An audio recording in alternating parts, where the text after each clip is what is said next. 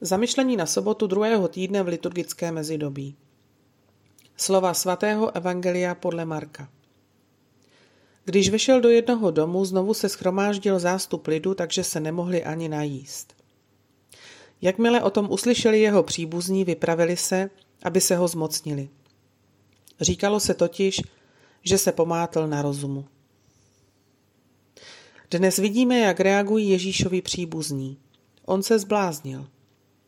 Opět se ukazuje, že staré přísloví nikde prorok neznamená tak málo jako ve své vlasti a ve své rodině.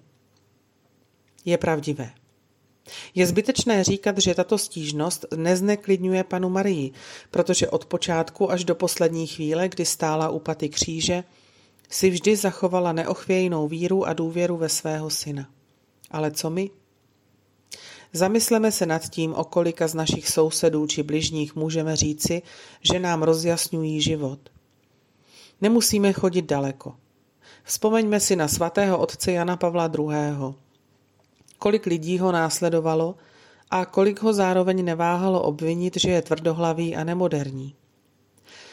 Je možné, aby Ježíš i po dvou tisících letech stále ještě vysel na kříži za naši spásu? Zatímco my přihlížejícímu stále říkáme, sestup z kříže, abychom viděli a uvěřili? Podívejme se na to jinak.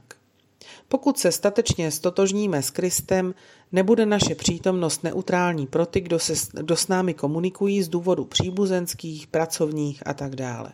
Ba co víc, naše přítomnost bude některým lidem trnem v oku, protože budeme jako připomínka pro jejich svědomí. Můžeme si být jisti. Když pronásledovali mne, budou pronásledovat i vás.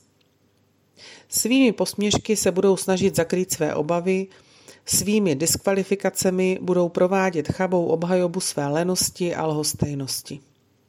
Kolikrát nás katolíky obvinují z přehánění. Musíme odpovědět, že nepřeháníme, protože ve věcech lásky přehánět nelze.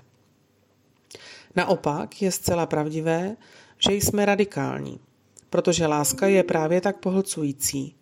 Musí to být buď všechno, nebo nic. Buď láska zabije sebe, nebo já zabije lásku. Proto svatý Jan Pavel II. mluvil o evangelijním radikalismu a o tom, že se nesmíme bát. Ve věci království není čas na ohlížení se zpět, tím méně na ustrnutí v lenosti. Myšlenky k dnešnímu evangeliu. Svatý Řehoř Veliký napsal. Část lidí pejorativně odsuzuje Kristovo dílo a poselství. Měli bychom se učit z Kristovy statečnosti, s jakou snášel takové hanobení a pomluvy.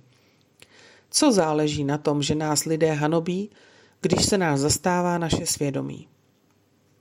Papež František připomíná. Jeho matka ho vždy věrně následovala a upírala oči svého srdce na Ježíše a na jeho tajemství. Prosme Marii, aby i nám pomohla pevně upřít pohled na Ježíše a vždy ho následovat, i když to stojí, co to stojí. A v katechismu katolické církve čteme. V evangeliích nenajdeme o Ježíši mnoho sdělení, která upoutávají lidskou zvědavost.